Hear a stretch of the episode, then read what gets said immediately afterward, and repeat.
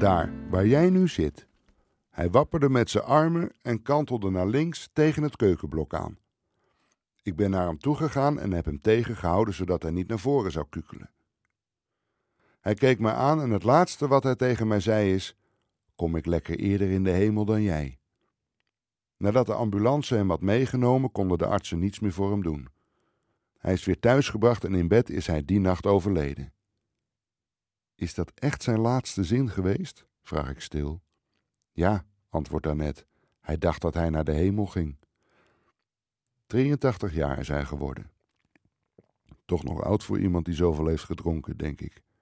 Hij was op, eindigt Annette. En toen? Toen niks. Ja, gewoon doorgaan. Was je niet verdrietig? vraag ik. Nee, vond het wel best. Waarom is Annette zo lang bij haar man gebleven? vraag ik mij af. Denk je nog wel eens aan hem? Niet veel hoor. Mijn jongste zoon was gek op zijn vader. En was hij ook gek op zijn zonen? Jawel, maar het was een moeilijke man, in de eerste plaats voor hemzelf. Voor mij komt in dit geval de definitie hersenbloeding steeds meer los te staan van de medische definitie. Ik pak mijn e-smoker erbij en neem een paar flinke teugen. Ik kijk op Annette haar hoofd. Ze heeft opvallend dik haar. Ze leest een stukje. De rook boven de tafel blijft even hangen en verdwijnt dan. Dag man van Annette. Thuis op mijn werkkamer mail ik Jos. Jos begrijpt dat ik niet op hem blijf wachten en wenst mij veel succes bij het uitbrengen van de podcast. Vrijwilligerswerk heeft een kans laten liggen, vind ik. De KRO en CRV hebben interesse om al mijn verhaaltjes op de radio uit te zenden. Jos zou het wel fijn vinden als vrijwilligerswerk kan meeliften met enig succes.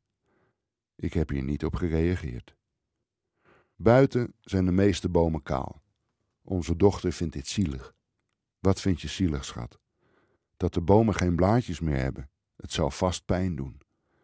Ik leg haar uit dat dit bij het seizoen hoort en zij vraagt mij wat een seizoen is. Ook dit leg ik uit. En wat is dan een maand? Een maand, daar zitten meestal 31 dagen in. Dagen, dag en met donker is het nacht, verbindt ze. Of ochtend, zeg ik. 1, 2, 3, 4, 5. Ze telt tot 31, hoewel het na 20 een beetje moeizaam gaat. En wanneer ben jij jarig? vraag ik. Als het sneeuwt, zegt ze. En hoe heet dat seizoen dan? Winter, antwoordt ze stellig. En hoe heet de maand waarin je jarig bent? Uh, ook winter, komt er voorzichtig uit. December. En papa en mama hebben jou de naam gegeven van het seizoen na de winter.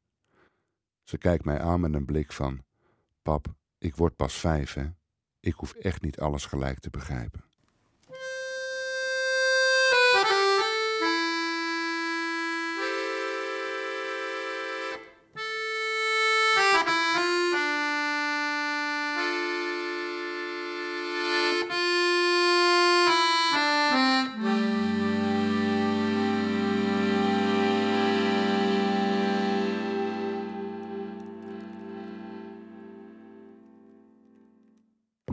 NPO Radio 1 Podcast. podcast. Dat visioen van wat mogelijk is, maar nog net om de hoek ligt. Hij stond aan de wieg van de radio. Hanso Itzerda. Dat piepjes woorden worden.